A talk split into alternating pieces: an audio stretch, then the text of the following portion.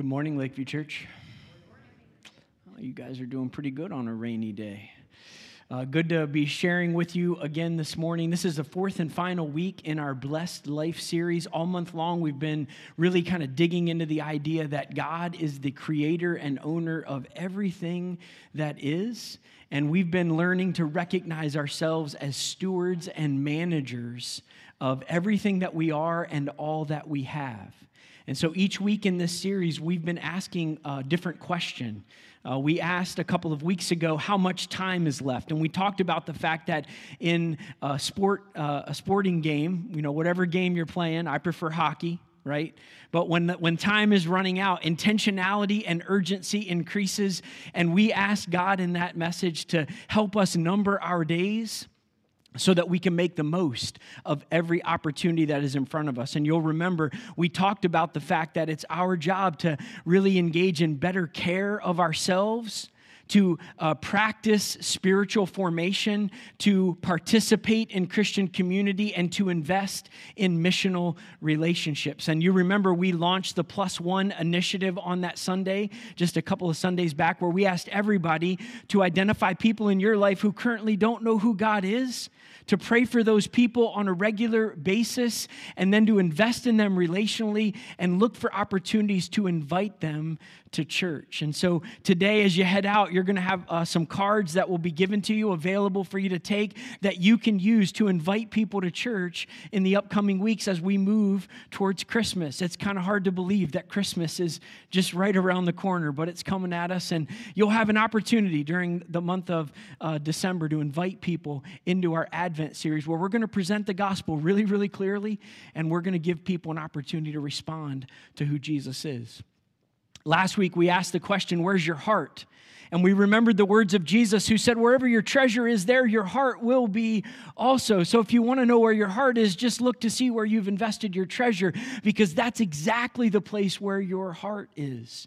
And we looked at 2 Corinthians chapter 9, where we discovered that our God is a generous God, right? Thanks be to God for his inexpressible gift. And we said that it's our job to learn how to manage our financial and physical resources really, really well, so that we can become more and more generous as life progresses.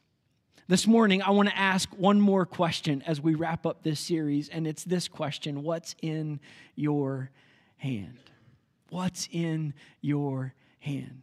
Over the last several weeks, I've been just reading that John 6 passage that was read for you just a moment ago on the screen. And in that John 6 passage, there are two or three realities that I have just been captivated by in recent weeks. The first thing that I see from John chapter 6 is that the size of the need is overwhelming. I love the way Jesus sets up his disciples in John chapter 6. He knows what he's going to do. He already knows how the story's going to play out. And so he says to his disciples, how in the world are we going to feed all of these people? Right? And the disciples look around and they realize there are so many people in this gathering that there's no way we would ever have enough resources to go and feed these people. The size of the need was overwhelming for them. The second thing that I see is that the resources seem meager and insufficient to meet that need, right? The disciples say, it would take 200 denarii, and even if we had that kind of money and went out and used it to resource people for this feeding, we would only have enough money to buy food so that everybody could just have a little bit. There was a big, big need and a hungry, hungry crowd, and the resources available to feed the crowd seemed meager and insufficient. But as you keep reading the story, there's a third thing that I think we see in this passage, and it's the thing that really has captivated me from John chapter 6. And it's this: that when you take the little bit that is in your hand and you give it to the Lord, the not enough becomes more than enough. Right? The disciples had said to Jesus, hey, there's a little boy here. He's got 5 loaves and 2 fish, but what are they for a crowd of this size? But nevertheless, they take this little boy's bag lunch, they give it to Jesus, and in the Lord's hands, he takes the little bit that's not nearly enough. Not even close to enough. He blesses it and he starts to distribute it. And there's enough, not just to feed the people who are there. There's more than enough, because after everyone has eaten and had their fill, not just a little bit, they've had their fill. They go around and collect the leftovers, and there's 12 baskets of leftovers. When you take the little bit, the thing that seems insufficient, the thing that seems like it's not enough, and you give it to the Lord, all of the sudden with His blessing and His work, that little bit that's not near enough to meet all of the needs becomes more than enough to meet every need that is present. It's this beautiful thing that Jesus does, which makes me think about us in the church. Because we look around at our world, we look around at our community, our city, and we see lots and lots of needs, right? There are needs everywhere. And when we really start digging in and looking at all of the specifics of the needs, we see a need that seems overwhelming. And we look at what's in our hands, the stuff that God's given us, the talents, the skills, the passions, the gifts. And we look at it and we realize what we have as individual people, it's not enough to meet the overwhelming needs that are all around us. And yet, when we take the little bit that's in our hand, like the little boy with the bag lunch, and we give that to the Lord, and we say, we know this doesn't seem like enough. We know that it looks like you can't meet the need with this little bit that's in my hand. I'm going to go ahead and give it to you anyway, Lord. The Lord takes it, He blesses it, and He starts to distribute it, and He starts to meet needs with it. And then I started thinking about the fact that if everybody was like the little boy and we all brought our bag lunch and we all gave that to Jesus, if Jesus can feed thousands with one bag lunch, what can Jesus do with lots of bag lunches?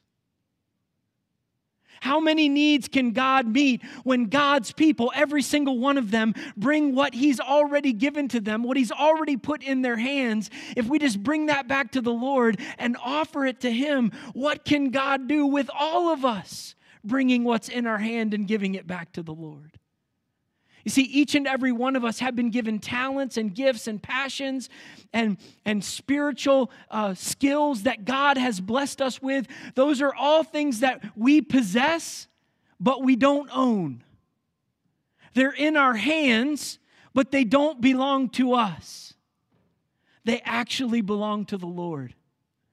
Now, we can take all of those things and hoard them for ourselves, or we can be like the little boy in John 6 and give our lunch to the Lord and say, this little bit that's in my hand, even though I know it can't meet all the needs, I'm going to give it to the Lord and let what seems like not enough become more than enough.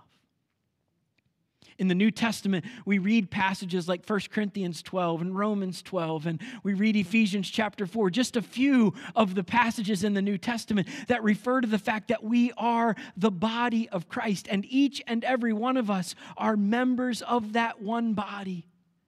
And all of those passages talk about the fact that we've each been given gifts which are for the good of the body and the good of the world. Gifts that didn't come from us, they came from God. But we bring them back to the body, back to the Lord, and we say, here, God, what you've given to us, we now give back to you. Use it to build your church and expand your kingdom in the world. And if everybody does that, the church grows up into maturity, and the gospel of Jesus Christ goes out, and the kingdom of God expands. This is the beauty of this thing called the church, the body of Christ. And you're a part of the body, and you've got something in your hand that God gave you so that you can contribute it to the work that God wants to do. That's why in 1 Peter chapter 4, verse 10, Peter says, as each has received a gift, use it to serve one another as good stewards of God's varied grace. All month long, we've been talking about good stewardship. What does it mean to manage the things that God has given to us well? To be good stewards for Him. We've talked about it with our time. We've talked about it with our money and our physical resources. And this morning, I want you to think about the talents, the gifts, the abilities, the strengths, the passions that God has put in your heart. Whether you're here in this room or whether you're joining us online today, I want you to know God's given you something. It's in your hand. And you can take that now and give it back to the Lord. Let Him bless it and start to distribute it. And if we all do that, I believe we can see God do great things in and through this church. Amen? Now, there are three applications that I want to just share with you very quickly. And we're going to walk through these very quickly. We got lots of other stuff to do this morning. Some of you are like, we are going to be out of here so early. No. We got lots of stuff to do today. But I got three applications for you. First, join the Dream Team. Join the Dream Team. We've made an important decision here at Lakeview Church that as we turn the corner into a brand new year, January of 2021, we are no longer going to have volunteers at Lakeview Church. You heard me right. Beginning in the new year, no more volunteers at Lakeview Church. You see, we've been in this process as a church of discovering God's new dream and vision for the future of our church. And just yesterday, our vision team spent about 90 minutes on a Saturday morning talking together about what that vision for the future looks like. And God is shaping some really, really cool things for the future of our church. I am more excited. I've been really excited, but I am more excited about the future of our church than I think I have ever been. God's got some great things in store for us. And here's what we realize as we move into the future to pursue that vision and that dream that God has put on our hearts. We can't just have people who kind of have had their arms twisted to serve in certain capacities just so we can make sure we got all the spots filled. We're done with that at Lakeview. Because we actually believe this vision and dream that God has in front of us is so big and so wonderful and so important for our community that we are actually looking for a team of dedicated people who will come together, not just to fill a spot, but to actually join a team, the Dream Team, to see this dream that God's putting in our hearts become a reality. Now, you might think that this is just semantics. We're just changing the name of volunteering here at our church. I can tell you nothing is farther from the truth. We've actually been spending the last few months designing an entire new system to recruit, train, and deploy the Dream Team across the ministries of our church and ministries out into the community. We've designed a whole new system to do that. We've invited key leaders to come in and speak about that, to give feedback to that. And we are ready in January to launch this whole new system. And so what we're inviting you to do, even if you're currently a volunteer, that is so 2020. We are done with that around here. We're moving into 2021. We are inviting everyone who's been a volunteer in 2020 to actually sign up to join the Dream Team. Now, that's completely your decision. We're not going to hunt you down because we're looking for people who say that dream, that vision that God's calling us to is so inspiring and so important for our community that I want to take what's in my hand and I want to invest it in where God's taking us.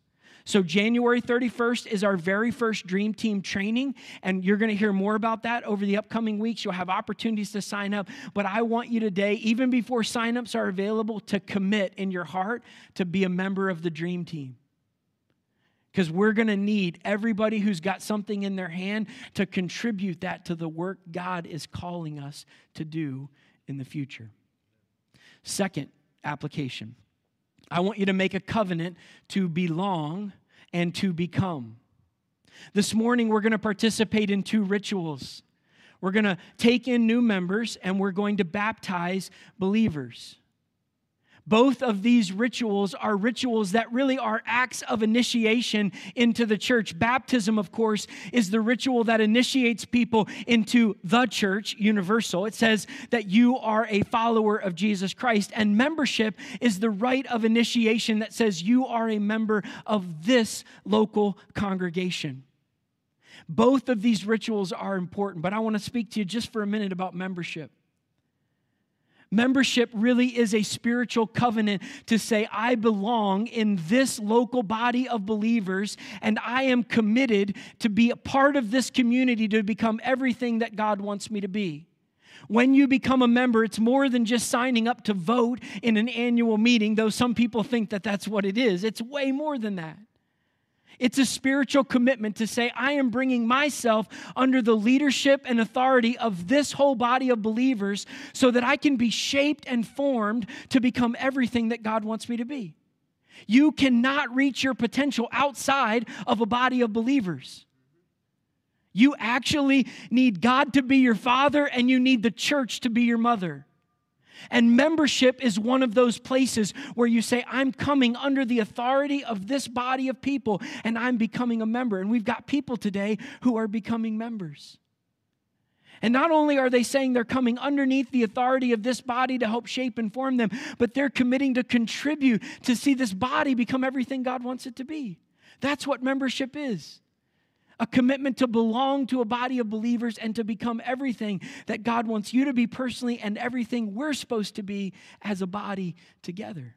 So this morning, in just a couple of minutes, when the members stand down here, brand new members, those of you who are already members, when they're going through the ritual of becoming members, I want you to remember your membership commitment. And I want you to reaffirm. That's why we do public rituals, by the way.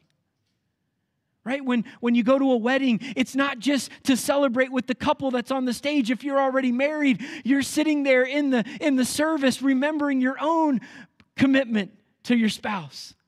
And you're reaffirming that. That's why we do public rituals. And so when we take in new members, if you're already a member, just reaffirm your membership commitments. To say, I still believe those things, and I'm still committed to this body. I'm still ready to let them shape and form me, and I'm still ready to contribute what God has put in my hands for the kingdom of God here at Lakeview Church. I want you to make a covenant to become and belong. So if you're already a member, just reaffirm that. But if you're not a member, we've got more membership Sundays coming. So the next time membership class is offered, sign up. Figure out what it's all about. Get in there and learn what it means to be a member and then make that commitment. I want to encourage you to do that because God's forming a church that's going to do great things in the future, and I want you to belong and become here at Lakeview Church. Third application, I'm going to go fast.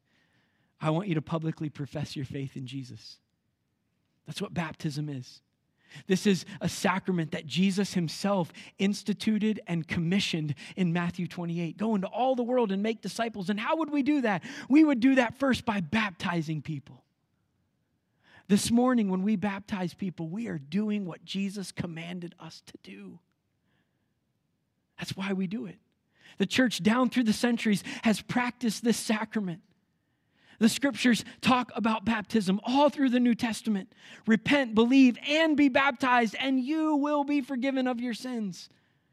Right? Baptism is one of the things the church has practiced down through the centuries, and we practice it again today. When people are baptized, they go down into the water, and they're buried with Christ. That signifies the fact that they are dying to their old way of life. And when they come up out of the water, it signifies that they have been raised to brand new life in Jesus Christ. And when those people who get in that water up there in just a little bit, when they get in that water and they come up out of that water this morning, you better cheer. Because you're watching people get raised to new life in Jesus. That's why we do what we do as a church. That's why we do what we do as a church, because we want to see people, men, women, and children, and teenagers, and college students, the rich, the poor, the disenfranchised, the people who are in the in crowd, the people who are way on the outskirts. We want everybody to find new life in Jesus. Because the last time I read the scriptures, that is the only hope for our world. So we're going to baptize people today. And when we do, you better celebrate. Because it is a wonderful, wonderful occasion when that happens. Now, some of you have already been baptized. Many of you have. And when people are baptized, you ought to remember your own baptism. Just remember that you were buried with Christ. You've been raised to new life. Your sins are forgiven. You've been made brand new because of Jesus. And when that happens this morning, celebrate. Celebrate with them, but give praise to God for his work of grace in your life. Some of you are here and you haven't been baptized, and I want to challenge you the next time we offer baptism, which again, it's going to come. The upcoming weeks and months, it's going to happen. I want you to just make a commitment today to say, the next opportunity, I'm going to publicly profess my faith in Jesus Christ. What's in your hand today? What's God given you? I want to encourage you to invest it back in his church. Be baptized to publicly profess your faith. Become a member so that you belong and you're committed to becoming everything God wants you to be and helping us become everything God wants us to be. Join the dream team and invest what God has put in your hands in seeing the dream that God's shaping in our hearts become a reality in the future. Let me pray for us before we move into these rituals. God, thank you, thank you, thank you. You are a good, good God. Lord, we are here today because of your grace, because of your mercy, because of your love. We thank you. And God, you've put in each and every one of our hands something to contribute. It might seem really small, might seem really insufficient to meet the need. And yet, God, we are reminded that when we take whatever it is you've given to us and we give it back to you, it becomes more than enough. God, I pray that you would take this body. I pray that you would help us to give back to you everything that you have given to us. And God, as we do, bless it, break it, distribute it. Let needs be met. Let the gospel be proclaimed. Let lives be changed. And let the kingdom of God come here, just like it is in heaven. For all that you do, God, we'll give you the thanks and praise in Jesus' name. Amen.